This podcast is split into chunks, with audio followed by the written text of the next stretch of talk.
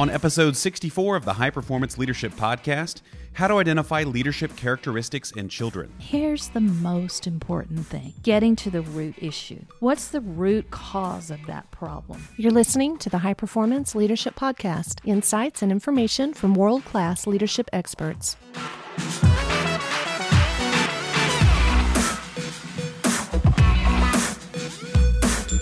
On today's show, we're talking with Dr. Karen LeCompte. She's an associate professor of curriculum and instruction at Baylor University. She just wrapped up the iEngage Summer Civics Institute, a camp where incoming 5th through 9th graders learn about civics and leadership. She talks to us about how to identify and foster leadership traits in children. And now, here's Karen.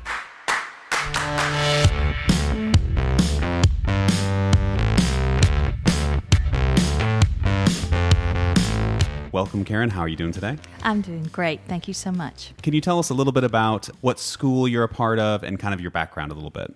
Of course. I'm in the School of Education where I work as an associate professor and teach classes in social studies education and do research in civics education. I have the honor and privilege of being the faculty in residence for the Leadership Living and Learning community, which means that I get to live with 300 students along with my wonderful husband and dog and we work with students from all facets of the university on developing their leadership skills.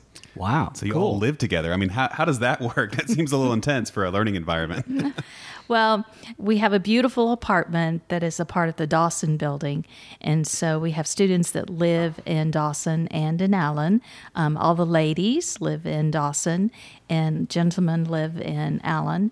And I work with a leadership executive team whereby we do programming specifically for leadership. And, and I teach also teach classes, a peer mentoring class for students who want to obtain a minor in leadership, regardless of their major. So if they're a business major and they want a minor in leadership or a medical pre med major, then I work with all kinds of students from various backgrounds. And what's your background? How did you get started in this? Well, it started a couple of decades ago for me when I was working on my master's degree at Sam Houston State University. I became very interested in teacher leadership. So, what happens in schools when that extraordinary teacher rises to the top and gets others around him or her to join in on best practices and doing what's really good for students? So, what are the characteristics of that person and how do they become a leader in school? So, I wrote my master's thesis on that and then continued to research and study what it means to be a good leader. And now I get to have the honor of working with so many students who are interested in leadership. So, are you a Texan? I mean, is this home? yes, Texas is home, but growing up, um, I guess I can attribute my um, interest in leadership to my father and my mother, who are extraordinary leaders in of themselves. I grew up with a father who was a geophysicist, and we lived all over the world Australia, Canada, South America. And in each case, I became very interested in the community. And I suppose that gave me my social studies background because having the experience of living in so many places. In fact, we never lived in one place more than four years. Mm. And so that traveling experience gave me the idea that the world is full of diverse people and the world is full of leaders and followers. And so it takes um, characteristics to develop into a leader in very different contexts. So now, how long have you been in the role that you're in with Baylor? I've been at, with Baylor University for eight years. Prior to that, I was a clinical faculty member at Vanderbilt University in Nashville, Tennessee. And prior to that, I obtained my doctorate at the University of Texas at Austin. So back home to Texas. All right, good. So you must be married to a good man if he's going to live in an apartment and 300 other students at the same time. He must. Uh, he must like you. he does. He is an extraordinary partner who um, helps me in even the simplest and the most complex ways. And his name is Randy. Oh, and, good name. and I'm very blessed to have him in my life. And we've been married for 20 years. Wonderful. So. All right. So give me an idea on a day-to-day basis. What does your day look like? What or, or week or month or semester? I don't know how you put it together, but how do you work with students on leadership development skills? I believe that leadership is developmental, it is environmentally led, even for young children, and it's also action oriented. So I know that every day that I'm going to be waking up and working with students, and I've got lots to do, plenty to do every day. So I start my day, I'm a very spiritual minded person. So I start my day with some meditation and some biblical reading because I believe that Jesus was a servant leader. And so I ground myself in the in knowing that what I have to accomplish every day is something uh, related probably to servant leadership. Mm-hmm. I also believe in transformational leadership. And that's the kind of leadership and which one brings out the best in others. Hmm. So, what can I do to understand the students that I work with and ways to bring out their strengths, help them recognize their strengths in order for them to build confidence, to serve others well and to do their job well. I'm also a very busy person. I believe in a healthy lifestyle. I have meetings. I teach during the school year on Tuesdays and Thursdays. Oh, so you teach. What what do you teach? I teach social studies methods. Okay. So every person in the School of Education who comes to Baylor and wants to be an elementary school teacher is going to take my class. And I take that responsibility very seriously because my responsibility is to the children and the families out there, Texas and anywhere else in the world, that those students are going to be the teachers of those young people. And so I want to instill in them the notion of best practices of leadership in schools and really understanding what's best for students on a day in and day out basis. So I teach two sections of that. And in the fall semester, I teach a peer mentor class. And that means it's a class where of sophomores primarily who are going to be mentoring first year students.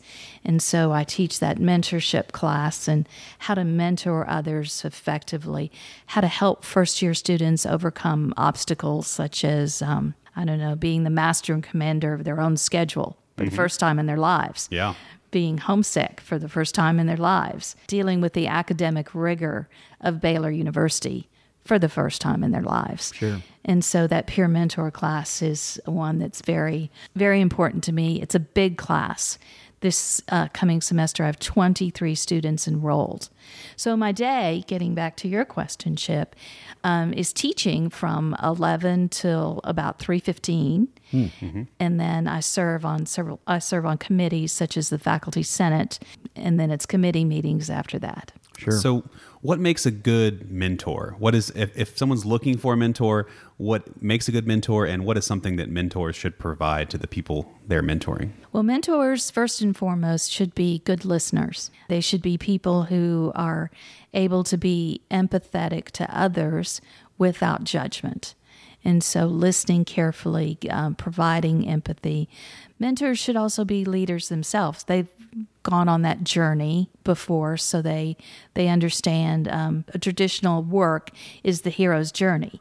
And if you think about Star Wars, Luke Skywalker, yeah. Dorothy from the Wizard of Oz, they all had mentors. Karate Kid, we use that one a lot. Yeah, we Mr. used Karate Miyagi. Kid, Mr. Miyagi, and the Karate Kid. Mr. Miyagi was the was the mentor, the coach, the guy that was there to help Daniel overcome the obstacles in his life. Yes. Exactly. Teach them skills. so the way we kind of heard about you was an article written that came after the iEngage Summer Civics Institute. Can you kind of explain to me what that is? Of course. The iEngage uh, Summer Civic Institute is a camp.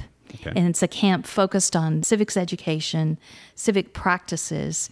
And it was co founded and developed by myself and my wonderful colleague, Dr. Brooke Blevins. And so we obtained funding from the Hatton W. Sumners Foundation out of Dallas about five years ago. And we started the camp and we really we didn't know what we were doing mm-hmm. but we developed the camp over the years into a powerful experience for children by which they are able to, to develop their own leadership skills and capacity, particularly within doing good for a community, recognizing issues in the Waco community and acting on those issues. We want our youth from the camp to learn to be participatory citizens. Hmm. So, what what are the ages of the kids going through this? They're rising fifth graders through rising ninth graders. We take students from the entire central Waco area. We send out flyers and notices by March 1st, and usually by March 3rd, the camp is filled. Wow. Great. Wow. That's awesome. One of the questions that we talk about all the time here, and it kind of comes up, and that is are leaders born? Are you born with specific skill sets that make you a leader that that make you rise to the top naturally? Or is leadership development, mentoring, those kind of things a skill that kids from kindergarten all the way through adulthood? Is it something that you learn and that you can master and get better at? I believe you cannot learn leadership from a book. Amen. I agree. You Yes. can you can learn concepts and, and be introduced to ideas from a book, but you got to apply it, correct? Absolutely. So, young children may be born with skills that naturally lead them to a propensity for leadership, such as task oriented or such as action oriented. A young child who just sees a project through the end and doesn't quit or give up on it. Um, It's also developmental, it's also environmentally based. So, parents that recognize that their children may have this propensity and provide them with opportunities to develop those skills as leaders have a greater chance in letting those students develop into the kind of leaders that they want to be. Yeah. My son, it's interesting. He shows no leadership capabilities in stuff he has no interest in. But if he's interested in something, all of a sudden his leadership skills blossom and he tries to get other people rallied around his vision and what he wants them to accomplish. And he, he sticks with it and he has a lot of grit and a lot of tenacity because he has a vision. He he wants something and he's trying to figure out a way to get other people to do it. But know, when I have a vision for him, whatever it might be, he, he lacks those leadership skills. So do you think it has something to do with figuring out what they care about, finding out what they're passionate about, and then developing the skills around that? Or do you try and teach those skills regardless if they've found their way in life yet? Because I know a lot of elementary age kids, all the way up to college kids, really don't know what they want to be when they grow up. And so, how do you develop that understanding that, you know, they got to have something to tie it to? I think that being passionate about a topic or an issue is key to the development of leadership skills. So, just as you explained in that your son, if he's passionate about something, he goes after it and he's he wants to make a difference. Our camp is designed in the same way. The iEngage Civic Institute gives children choice about the topics that they want to tackle in their community. We feel like that is a key point. If you tell a young child that they must focus on recycling, but they're really interested in water pollution, then they're not going to be successful in pursuing a solution to that issue. So, our camp is designed around letting students come to agree upon an issue, and that's called consensus building. Mm-hmm. So, leaders do not always get to do exactly what they want to do, but they can come together with like minded citizens and reach a consensus. We believe that in our country right now, we could use some more consensus building. I agree. I absolutely agree. And and strong leaders build consensus, and weak leaders, you know, don't care about consensus. They care about what they want. And Exactly. That's a poor way exactly to lead. right.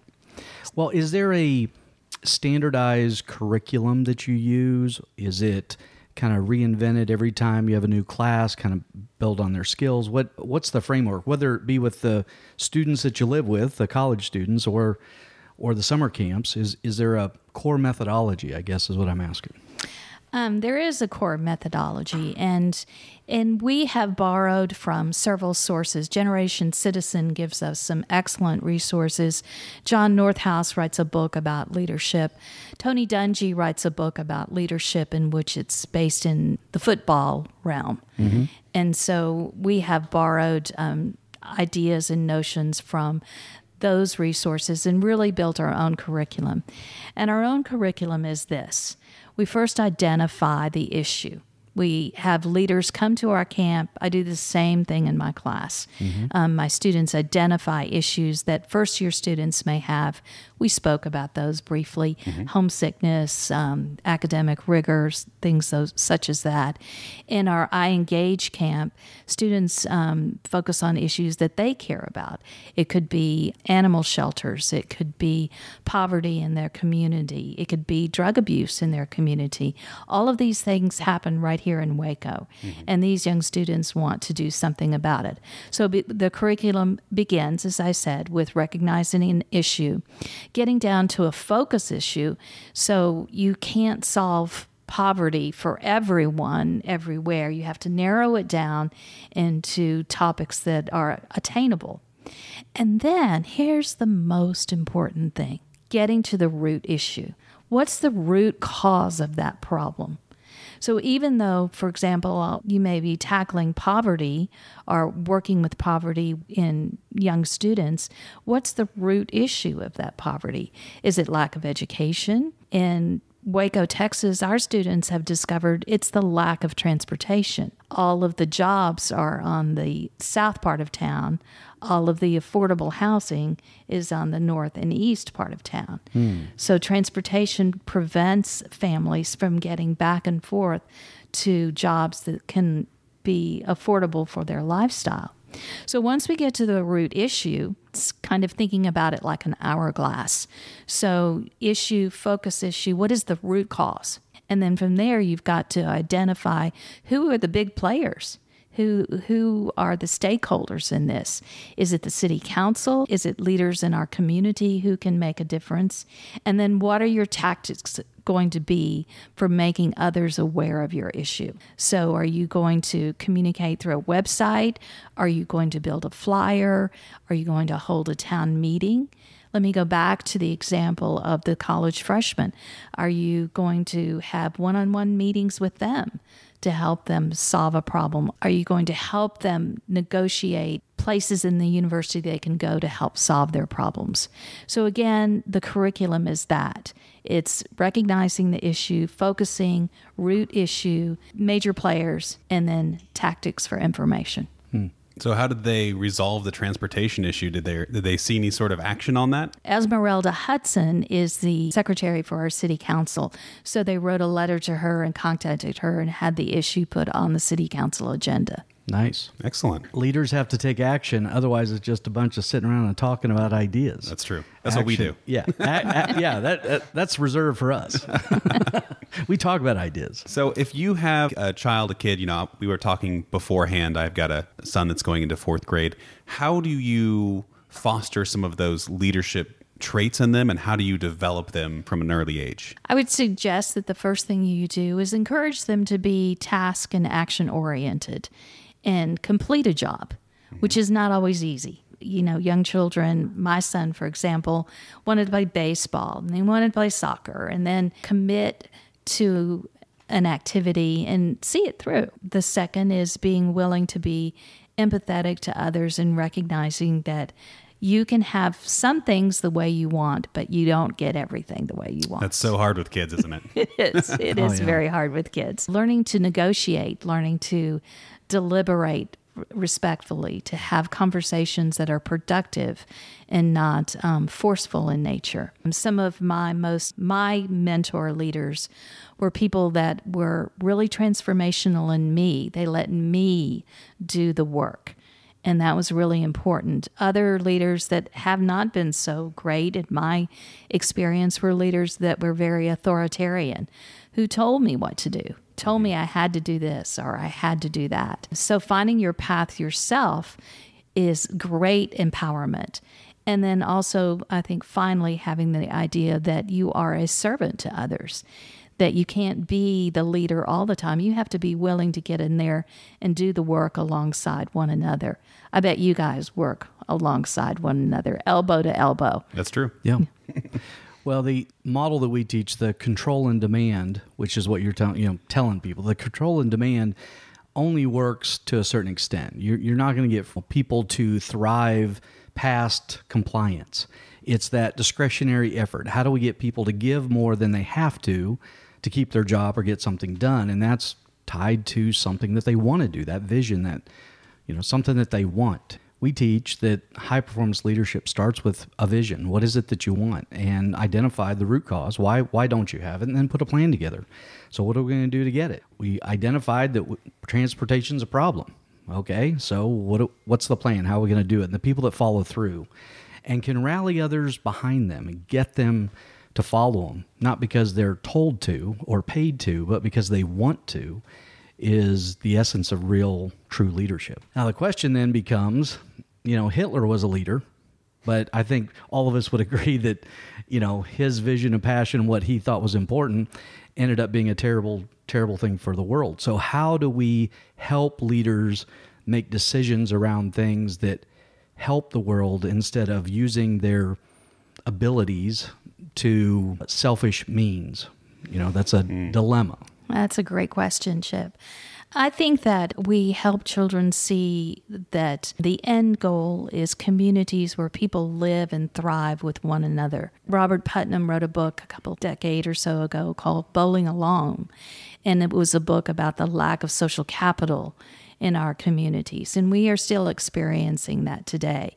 Hitler was uh, extremely successful but devastating for the world because he convinced people to believe in a cause. Well, if you can convince people to believe in a bad cause, certainly you convince them to believe in a good cause that mm-hmm. helps others. So, um, making Waco beautiful, prosper Waco, improving our animal shelters, for example. We had a young student, and this is a great is a great story we did a project like this at her school, and she was concerned about the rate of euthanasia or killing animals in our animal shelter. She found the root cause. The root cause was was there not enough money to help take care of these animals, and people weren't adopting them.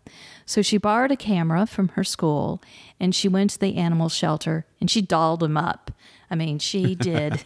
she did Photoshop on them and put them in, put the puppies and the kittens and cute little outfits and popcorn boxes and pretty like soon, glamour shots for dogs, right? Glamour shots for dogs. okay. And people all over the United States began adopting animals from the Waco Animal Shelter. Wow. And so she made a huge difference. Another story for the good of the community, we have a student that just graduated from our iEngage program who wanted to play football at her school. And of course, girls are not allowed to play on the football team.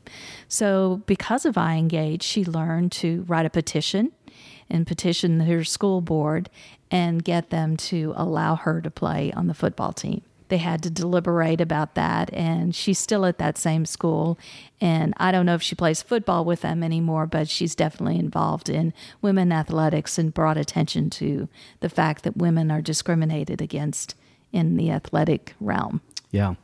Interesting. You know, going back one to the root cause, I watched a uh, interesting documentary one time about animal shelters and the amount of euthanization that happens and millions of animals unfortunately are put down and and so they did the root cause analysis and they kept digging digging digging to figure out what the problem was and one woman identified that the real problem was is that people would come and adopt animals to go home, or they'd buy them, or they'd be given animals, and the animals weren't trained properly. They would go to the bathroom in the house, they would bark, they would chew up stuff, all kinds of stuff. So they were frustrated with the animals, so they would dump them at the you know on the roadside or take them to a humane society something like that and get rid of them and the root cause wasn't about people adopting animals it was the root cause was the people the dogs and the cats are not the problem. The people are the problem. And what the root cause was is that the people themselves didn't know how to take care of the animal and train the animal to a point where it didn't frustrate them to a point that they returned the dogs. So they started a whole campaign on training owners how to take care of their animals and keep the bad behavior from happening.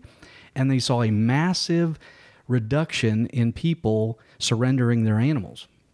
Again, one yeah. more level of that root cause analysis. Is it the dog's fault, the cat's fault? No, it's the owner's fault because they don't know how to stop the bad behavior, which is what causes them to return the animals. I yeah. think you'll still have some frustrated cat owners.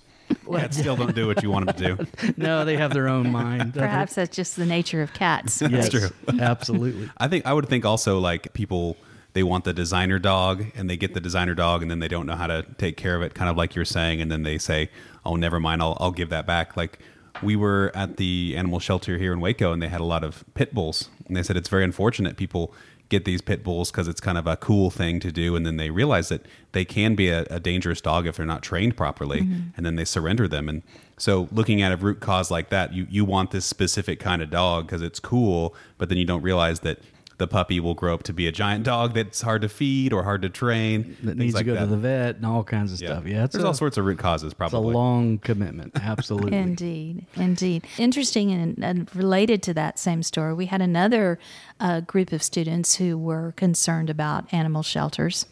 And their solution was to hold donation sites at PetSmart and other commercial businesses around town. They discovered that the root cause was, you know, these animals came in traumatized. You know, they've they've been on the streets. They wanted help for the animals, and so they decided to set up donation sites. Another group of students did a wonderful thing with animals. They wanted local veterinarians, um, so customers, people that were animal lovers, donate a part of their fee for the veterinarians to help with training of owners and to help with training of the animals themselves to better adjust them to their new homes. So one of the things that we do here at 360 Solutions is we have a program that we work on called Charity Champions where we match for-profit leaders and nonprofit leaders together and we work on leadership development skills.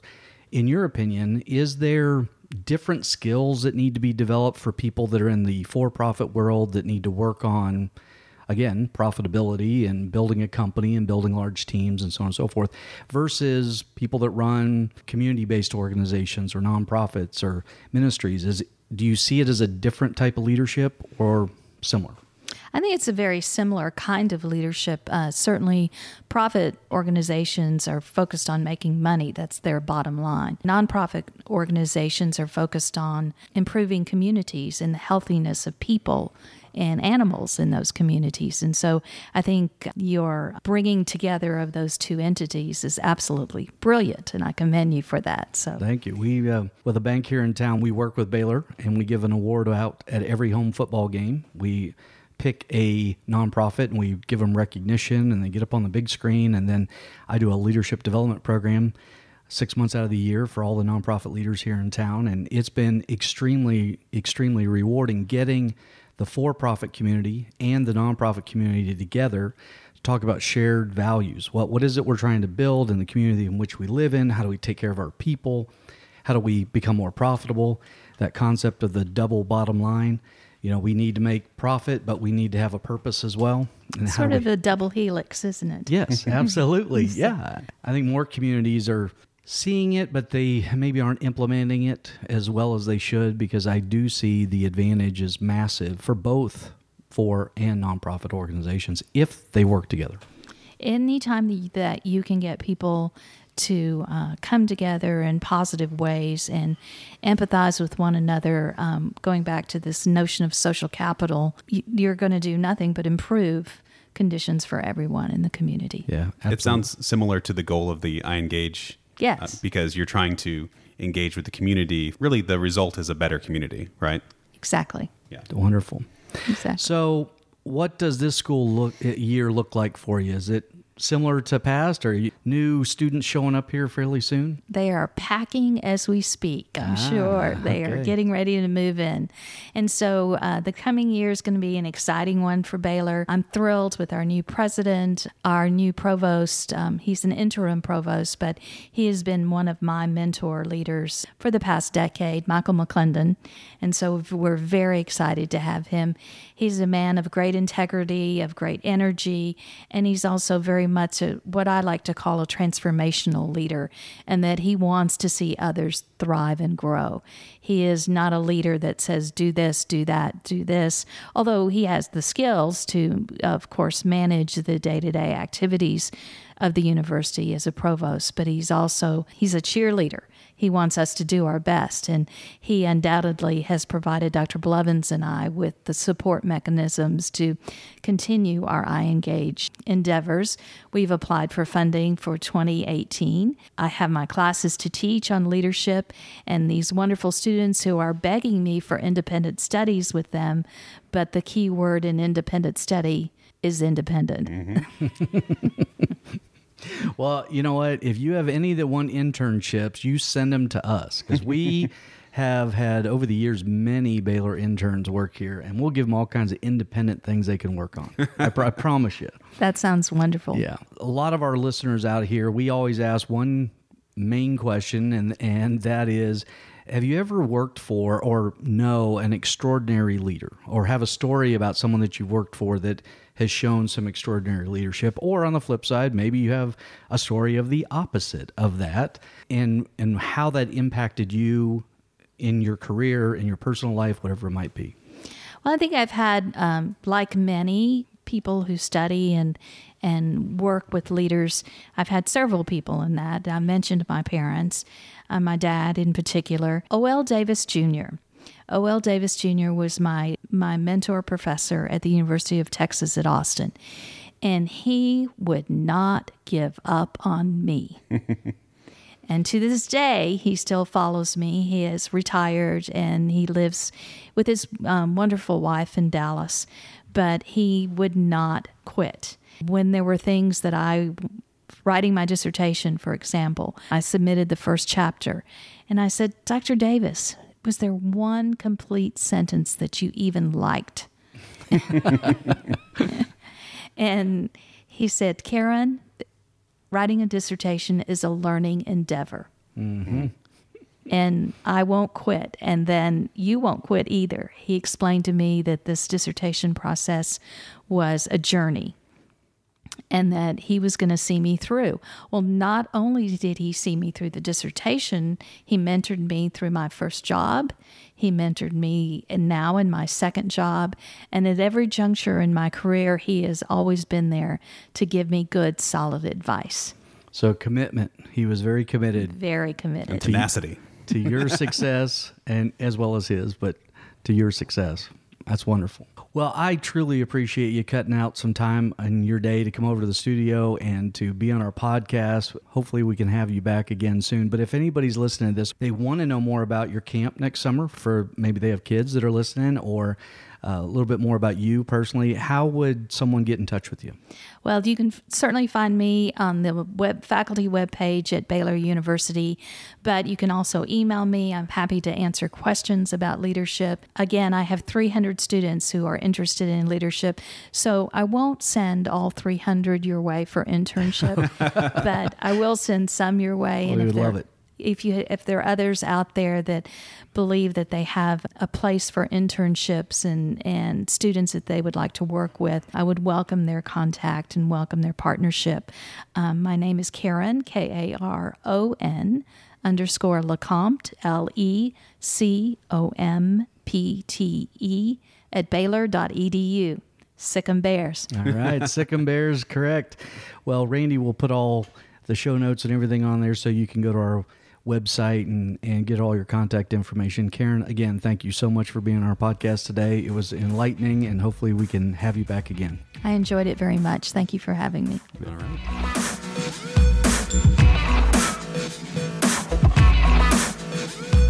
Thanks for listening to the High Performance Leadership Podcast. Be sure to subscribe, rate, and review us. Every little bit helps. Our website is hpleadershippodcast.com. Like us on Facebook at facebook.com slash hpleadershippodcast. Follow us on Twitter at hpl underscore podcast and shoot us an email at podcast at 360solutions.com. Until next time, thanks for listening.